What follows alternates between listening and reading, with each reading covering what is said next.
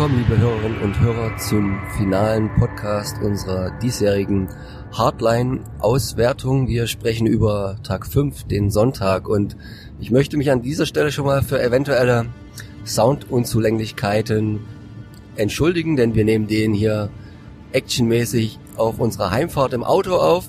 Stefan sitzt am Steuer und wir hoffen mal, dass wir noch bevor der große Sturm uns kreuzt hier die Autobahn, das Ganze für die Nachwelt bewahrend aufzeichnen können. Johann, fahren Sie 40, ich will dem Tod ins Auge sehen. Wir hatten drei letzte Filme auf dem Programm stehen, gestern, und es ging mit dem 14 Uhr Slot und Ashura los und das ist schon ein bisschen was Besonderes, denn wir haben hier es zu tun gehabt quasi mit dem ersten marokkanischen Genrefilm, Horrorfilm kann man durchaus sagen, der immer so ein wenig dankenswerterweise, undankenswerterweise als der marokkanische It vermarktet wird, was aber jetzt gar nicht so weit hergeholt ist, weil er erstens zu einer ähnlichen Zeit, wie das Remake von uns besprochen, rauskommt und auch eine ähnliche Geschichte hat und auch der Regisseur zugeben musste, dass er durchaus, wie viele andere natürlich auch, äh, medial in seiner Jugend natürlich auch viel von dem Werke Stephen Kings geprägt wurde. Hat dann auch seine Filmproduktionsfirma so genannt und ganz viele Anspielungen in seinem Film. Äh, wie hat er dir denn gefallen, Benedikt, so auch aus technischer Sicht? Das waren wahrscheinlich die Abzüge, aber sonst die Story? Also ich fand den auch technisch eigentlich jetzt nicht weiter bemängelnswert. Ich meine, die, die Special Effects, äh, gerade aus dem Computerbereich für, für diese, für das Monster, das auftritt, ich fand das absolut legitim. Also ich würde dem Film da auch keine, keine Minusnote geben. Ich fand ihn sehr stimmungsvoll auf jeden Fall. Ich fand auch die, die Settings gut gewählt. Man ist es halt auch nicht so gewohnt. Da muss man jetzt wieder ganz ehrlich sagen, äh, ich weiß nichts von der marokkanischen Filmbewegung, Filmindustrie, Filmgeschichte. Ich habe keine Ahnung, wie das da aussieht, wie liberal oder nicht das ist. Äh, und man kennt das Land ja auch nicht. Und deswegen waren ja auch wir, ich und Tobe, natürlich haben wir überlegt, ja, das ist aber schön grün hier und die ganzen Felder und Wälder und ich sage, ich weiß es nicht, ich kenne, ich habe keine Ahnung von Marokko und ich fand das auf jeden Fall ähm, insofern sehr gut, eben mal einen Film aus einem Land zu sehen, die jetzt nicht dafür bekannt sind, eine Filmindustrie zu haben. Nicht bei mir ist das bekannt. Da werden vermutlich andere Bücher füllen können mit, aber ich nicht. Äh, und deshalb fand ich es von dem Standpunkt her spannend. Natürlich, dadurch, dass das Thema für mich war das schon ein bisschen abgegriffen. Ja, also denn inhaltlich äh, ist es jetzt nichts Neues gewesen. Äh, und dann bin auch ich einer, der dann schnell sagt, ja, es ist zwar schön, dass es eine Neuauflage gibt, aber es interessiert mich jetzt nicht so sehr. Dennoch ähm, bin ich den Film wohl zugetan, bin auch da wirklich gespannt, ob das vielleicht auch was lostritt. Und weil ich auch eben nicht weiß, wie das politisch in Marokko so läuft und was man da in, in, in, in was die Filmindustrie da erwarten kann in der nächsten Zeit. Also ein vielversprechender junger Filmemacher mit Talal Selhami und andere vielversprechende Filmemacher hatte der Stefan dann im Anschluss am Mikro, unter anderem aber auch ihn. Äh, und erzähl doch schon mal ein paar Teaser für das, was wir dann in den Interviews hören werden, über das Gebrüderpaar, was The Ratchet ja, ich wollte eigentlich noch hat. was zu Talal Selami also, sagen, weil den habe ich ja auch, ja auch interviewt, ja. weil äh, er dann auch äh, eben das, was du ansprichst, auch im, im Interview könnt ihr das nachher nochmal äh, näher ausführt, eben seine, seine Entscheidungen, diesen Entwicklungsprozess, die ästhetische Gestaltung, eben weg von diesem äh, Postkarten Marokko, sondern einfach einen, äh, der wurde oft gefragt, ja, äh, drehen Sie da mal irgendwas Marokkanisches, packen Sie irgendwas Marokkanisches mit rein. Oder wieso sieht Sie der Dämon nicht marokkanisch aus? Und dann hat er gesagt, ja, wie sieht denn eigentlich ein marokkanischer Dämon aus? Können Sie mir das mal erklären? Nee, konnten sie da nicht. Und äh, da, da gibt es auch mehr im Interview zu hören, auch über äh, mündliche Mythologie, weil es ja viel über mündliches Erzählen gibt. Und dass er gerade sagt, das ist spannend, die entwickeln gerade erst bildlich ihre, ihre Dämonen ja, von diesen Erzählungen.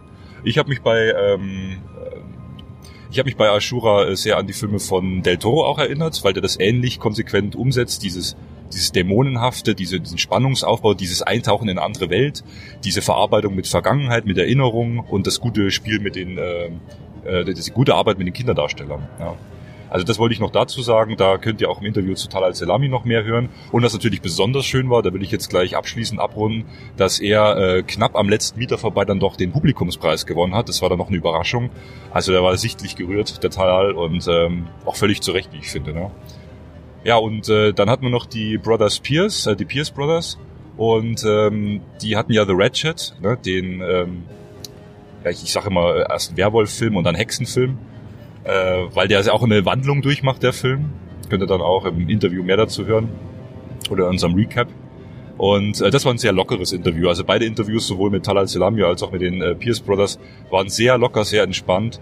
Ähm, haben sich, waren sehr offen auf bestimmte Fragen. Wir haben dann auch so ein, da war das Mikro dann auch später schon aus, noch ein langes Outro haben wir äh, gesprochen über bestimmte Dinge, zum Beispiel über das DVD-Sammeln hier in Deutschland. Ähm, ja, die haben eine sehr, einmal eine, eine sehr menschliche, gute Sicht auf die Kunst. Und äh, bei The Ratchet haben sie einfach gemeint, das hat natürlich auch Bezüge zu ihren eigenen ähm, Kindheitserinnerungen. Also ich glaube, es war Brad, der gesagt hat, dass er auch Scheidungskind ist und das in dem Film äh, mitverarbeitet hat, natürlich. Ja, und, aber da geht es ja auch wieder um Kinder und um Erwachsene und das Spannungsfeld. Und natürlich da auch sehr gute Verbindung von praktischen Effekten und CGI, also bei beiden Filmen. Bei Ashura, wobei er gemeint hat, bei Ashura war dann der überwiegende Teil doch CGI, sie hätten mehr Praktisches machen wollen oder waren schon in der Produktion, was dann nicht äh, finanzierbar war. Und bei The Ratchet also auch wirklich super Creature-Feature. Wir haben, also Benedikt und ich in der Zwischenzeit ähm, The Pool geguckt.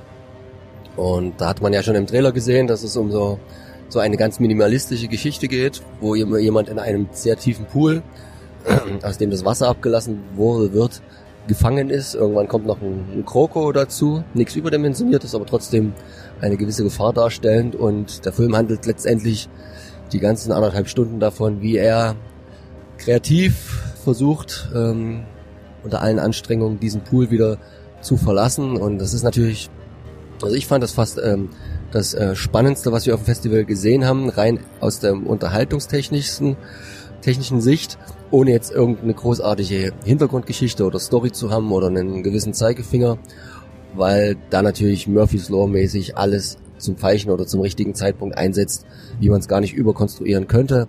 Aber richtig gutes Genre-Kino aus Asien, oder? Auf jeden Fall, denn äh, es ist wirklich so, dass in dem, ja genau, Thailand, äh, dass der ähm, wirklich das Drehbuch und oder der Regisseur permanent versuchen, noch eine perfidere, gemeinere äh, Hürde dem jungen Mann, der da mit seiner, auch mit seiner Freundin eben gefangen ist in diesem Pool, äh, das Leben schwer zu machen und das Entfliehen und das mit so einer Liebe am Sadismus eigentlich tut, äh, dass es auch teilweise komödiantisch rüberkommt und auch im Kinosaal war tatsächlich äh, ein gutes Lachen immer wieder zu hören. Aber auch so ein Lachen von wegen, also aus Verzweiflung fast auch nicht das jetzt auch noch bitte. Also das haben sie schon geschickt gemacht. Was natürlich bei dem Film, das ist immer finanziell und produktionstechnisch schwierig. Ja, das Krokodil, es ist eben kein Creature Feature in dem Sinne, sondern es ist äh, äh auch wenn man manchmal das Gefühl hat, dass es tatsächlich, glaube ich, mal ein echtes war, wenn es mal nur so rumliegt. Aber wenn es sich bewegt und agiert, ist es schon ein CGI-Krokodil. Und äh, das äh, nimmt dem Film natürlich in den Szenen auch so ein bisschen die, die, die, die Authentizität. Aber äh, das ist wirklich tatsächlich, äh, geht in den Hintergrund, weil der Film unglaublich unterhaltsam ist. Ähm, das muss man eigentlich zugeben. Und man hat einen, ähm, ich sag mal so, ohne das jetzt irgendwie anzubringen, einen wunderbaren Hundemoment, der auf jeden Fall im Gedächtnis bleibt. Also wirklich eine Empfehlung. Ich glaube, es ist auch ein Film, den man nur einmal gucken kann, wahrscheinlich, wegen den vielen Überraschungen. Aber man sollte ihn einmal gesehen haben. Was wir nicht gesehen haben, aber von außen hört es sich trotzdem gut an für alle Rockfans. Dann live on stage danach Megasuri, die obligatorische Band am finalen Tage. Und dann kam die Preisverleihung, die Stefan schon zu einem Drittel jetzt ein wenig gespoilert hat. Es gab ja erstens, ähm, dadurch, dass man ja jetzt die, ähm, also den Publikumspreis ausbauen musste, sollte, wollte, auch auf die Kurzfilme, einen für die Langfilme, einen für die Kurzfilme. Dort hat sich der Flo oder das ganze Festivalteam was Schönes einfallen lassen, dort jetzt auch den, das physisch im wahrsten Sinne des Wortes greifbar zu machen und zwei Pokale zu entwerfen. Jetzt nicht so einfache hier wie beim Tischtennis oder so, sondern schöne Hardline-spezifische Rasierklingen. Einmal halt in Gold für den besten Langfilm und einmal in Silber für den besten Kurzfilm. Und schon zwei Überraschungen aus meiner Sicht. Nämlich einmal für den Langfilm halt Ashura, ähm, der halt den, vielleicht so ein bisschen den, den Recency Bias gehabt hat, weil er ja noch äh, frisch lief am Tage. Und bei den Kurzfilmen, wollen wir jetzt gar nicht alles äh, nochmal aufzählen, aber es war The Burden, die niederländische Produktion, die halt auch, wie so viele, so ein bisschen um das Thema, naja, vermeintlich Hexe, aber dann auch wieder doch nicht und Familienlast, wie der Titel schon sagt und ein paar schöne solide Effekte, gute Schauspieler. Das ging schon in Ordnung, aber da wären auch viele andere gewesen, die man hätte prämieren können. Es war noch die Jury auf der Bühne, um dann zu verkünden, wer auch diesen Méliès d'Argent Award gewonnen hat für das European Fantastic Film Festival Federation diesen Vorentscheid, um dann äh, qualifiziert zu sein für welches andere Festival? Stitches, um dort dann halt ähm, um den endgültigen Preis ähm, zu konkurrieren. Und da waren ja äh, Julian Richards, der Regisseur in der Jury, der Jonathan Barker von Dread Central und Steffen Schiemek vom Shivers Festival. Und die haben dann letztendlich äh, den äh, den Subline, diesen äh, Supine, diesen tschechisch, französisch, kanadisch, deutsche Co-Produktion aus ganz vielen Ländern gedreht, ähm, prämiert. Auch okay, aber auch irgendwie eine Überraschung für mich. Und da auch gleich noch mit der Ankündigung, dass gerade eben an dem äh, Feature-Film gearbeitet wird, am Drehbuch, eben diesen Kurzfilm, der eben hier gewonnen hat, äh, eben jetzt schon als, als Langfilm ausgearbeitet wird. Und ich denke, auch wenn mir dieser Kurzfilm nicht so gut gefallen hat, tatsächlich, die Idee war gut, ich fand ihn nur ein bisschen zu zäh äh, inszeniert, aber ich kann mir das als gut ausgebaute Idee dann für einen Langfilm auch wirklich vorstellen. Ich hätte natürlich gerne äh, ich hätte tatsächlich auch bei allem andere Favoriten. Aber gut, äh, man muss sagen, ich habe tatsächlich bei dem Festival nur einen richtig schlechten Film gesehen. Äh, wenig, weniger Mittelmaß und viel Gutes und zwei richtig, richtig große Knaller, wie ich finde. Und damit kann man doch sehr zufrieden sein. Der Festivalveranstalter, der, der Flo, hat ja auch gemeint, es ist ja auch genau das. Er ist zufrieden, wenn die Leute weggehen und einen Film gesehen haben, den sie hassen und einen, den sie lieben. Und ich denke, das ist eine sehr schöne Einschätzung. Und ich muss noch kurz anmerken, Flo, wir hassen dich nicht. Du weißt warum. Welches waren denn deine beiden Knaller, Benedikt, nochmal? Welche also, fandst du am besten? Also ich fand tatsächlich, ähm, und da kommen wir jetzt gleich auch zum Abschlussfilm, ähm, auch wenn es ein ganz simples Konzept ist, der, der eben der richtige Abschlussfilm. Also es gab da noch die, die Verabschiedung, die Preisverleihung und dann eben äh, das Outro und das war der russische Beitrag, äh, Why You Why Don't You Just Die?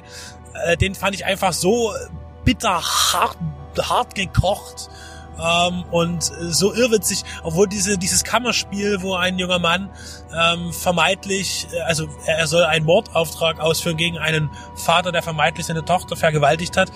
Ähm, und es ist wirklich ein, ein, eine Mischung aus tatsächlich richtig hart, harten äh, Fight-Film, also wirklich aber jetzt nicht irgendwie äh, Martial Arts, sondern einfach nur richtig fiese Kneipenschlägerei. Ich nehme das, was ich in der Hand habe und versuche damit mein Leben zu retten, indem ich es den anderen Menschen in, in den Körper ramme, ja. Und dann wiederum äh, auch sehr witzige Dialoge und ja, auch für die Kürze eigentlich ganz gut gezeichnete Charaktere. Also ich fand den wirklich rundum gut, den Film mordsbrutal, angemessen brutal. Und mein anderes Highlight ist, das hat sich ja glaube ich auch schon rauskristallisiert, der skandinavische Science-Fiction-Filmbeitrag, der Anjara, der mich wirklich umgeblasen hat und wo ich jetzt schon weiß, dass der definitiv bei mir im Regal landen wird. Ja, also auch, wir haben es auch gestern noch bei der Verabschiedung zum Flo gesagt, also wir waren wieder sehr angetan. Es war ein wunderbares Festival, wunderbar organisiert. Äh, wir wissen, dass es immer sehr viel Arbeit macht und es gab auch immer wieder Stress zwischendurch. Aber sie haben es wieder gut geschafft. Auch die Pressebetreuung war sensationell. Äh, wir hatten tolle Abende, tolle Nachmittage, alles rundum. Und da kann man sich auch bloß nochmal bedanken. Ich wollte noch was sagen zu dem äh, Why Don't You Just Die. Da kommt ja über Pierrot Le Fou, über das Label schon raus. Das war schon quasi beim vor den Vorspanntiteln ersichtlich. Also da wird es hier bestimmt auch wieder eine FSK 18 Release geben. Ich denke, dass er die auch bekommen wird. Und das hatten wir ja schon vor zwei Jahren bei Night of the Virgin. Der lief dann auch beim Label Pierrot Le Fou äh, ein oder war schon darunter gemeldet. Und äh, so sieht man auch, äh, wie das Hardline Festival äh, stetig gesund wächst. Äh, mit den Labels zusammenarbeitet. Äh, der Flo, der Veranstalter, hat ja zu uns auch gesagt, dass die Zusammenarbeit mit den anderen Festivals jetzt auch wieder ein bisschen, also noch mehr in den Fokus gerückt wird, also deutschlandweit, dass man sich noch besser abstimmt, um gegeneinander Rücksicht zu nehmen. Nicht immer klappt's. Ne? Der eine wünscht sich einen Film, der andere wünscht sich einen Film. Das ist ein Geben und Nehmen. Das waren auch gestern noch schöne Schlussworte von ihm. Und äh, ja, und jetzt mit diesem Méliès d'Argent Award, der, der eben äh, den, den besten europäischen Kurzfilm eben im Sitges wird dann ausgewählt. Das ist schon eine große Ehre und äh, ja, wir freuen uns dann schon aufs nächste Jahr, um zu sehen, wie sich das weiterentwickelt hat. Wir kommen jetzt auch hier langsam ins Auge des Sturms. Ich wollte aber noch was sagen zu dieser Penninger-Werbung. Penninger ist ja der Hauptsponsor beim Hardline, schon von Anfang an. Und ähm, Penninger ist ja eine, eine Brennerei, die auch im Bayerischen Wald äh, äh, ihren Sitz hat wenn ich mit meiner Frau in die Heimat fahre, dann fahren wir da immer dran vorbei.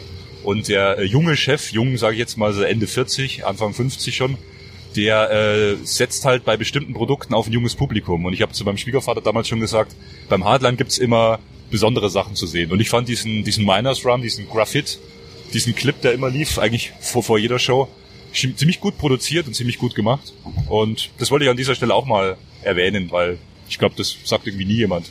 Penninger, genau. Spezialitäten zum Zwitschern oder so. Mit der Folge werden wir uns dann natürlich bei Penninger auch direkt mal vorstellen und fragen, ob sie auch diesen Podcast dauerhaft als Hauptsponsor sponsern wollen. Und ja, wer das sonst noch tun will, kann natürlich auch immer auf uns zukommen. Wir verabschieden uns vom diesjährigen Hardline.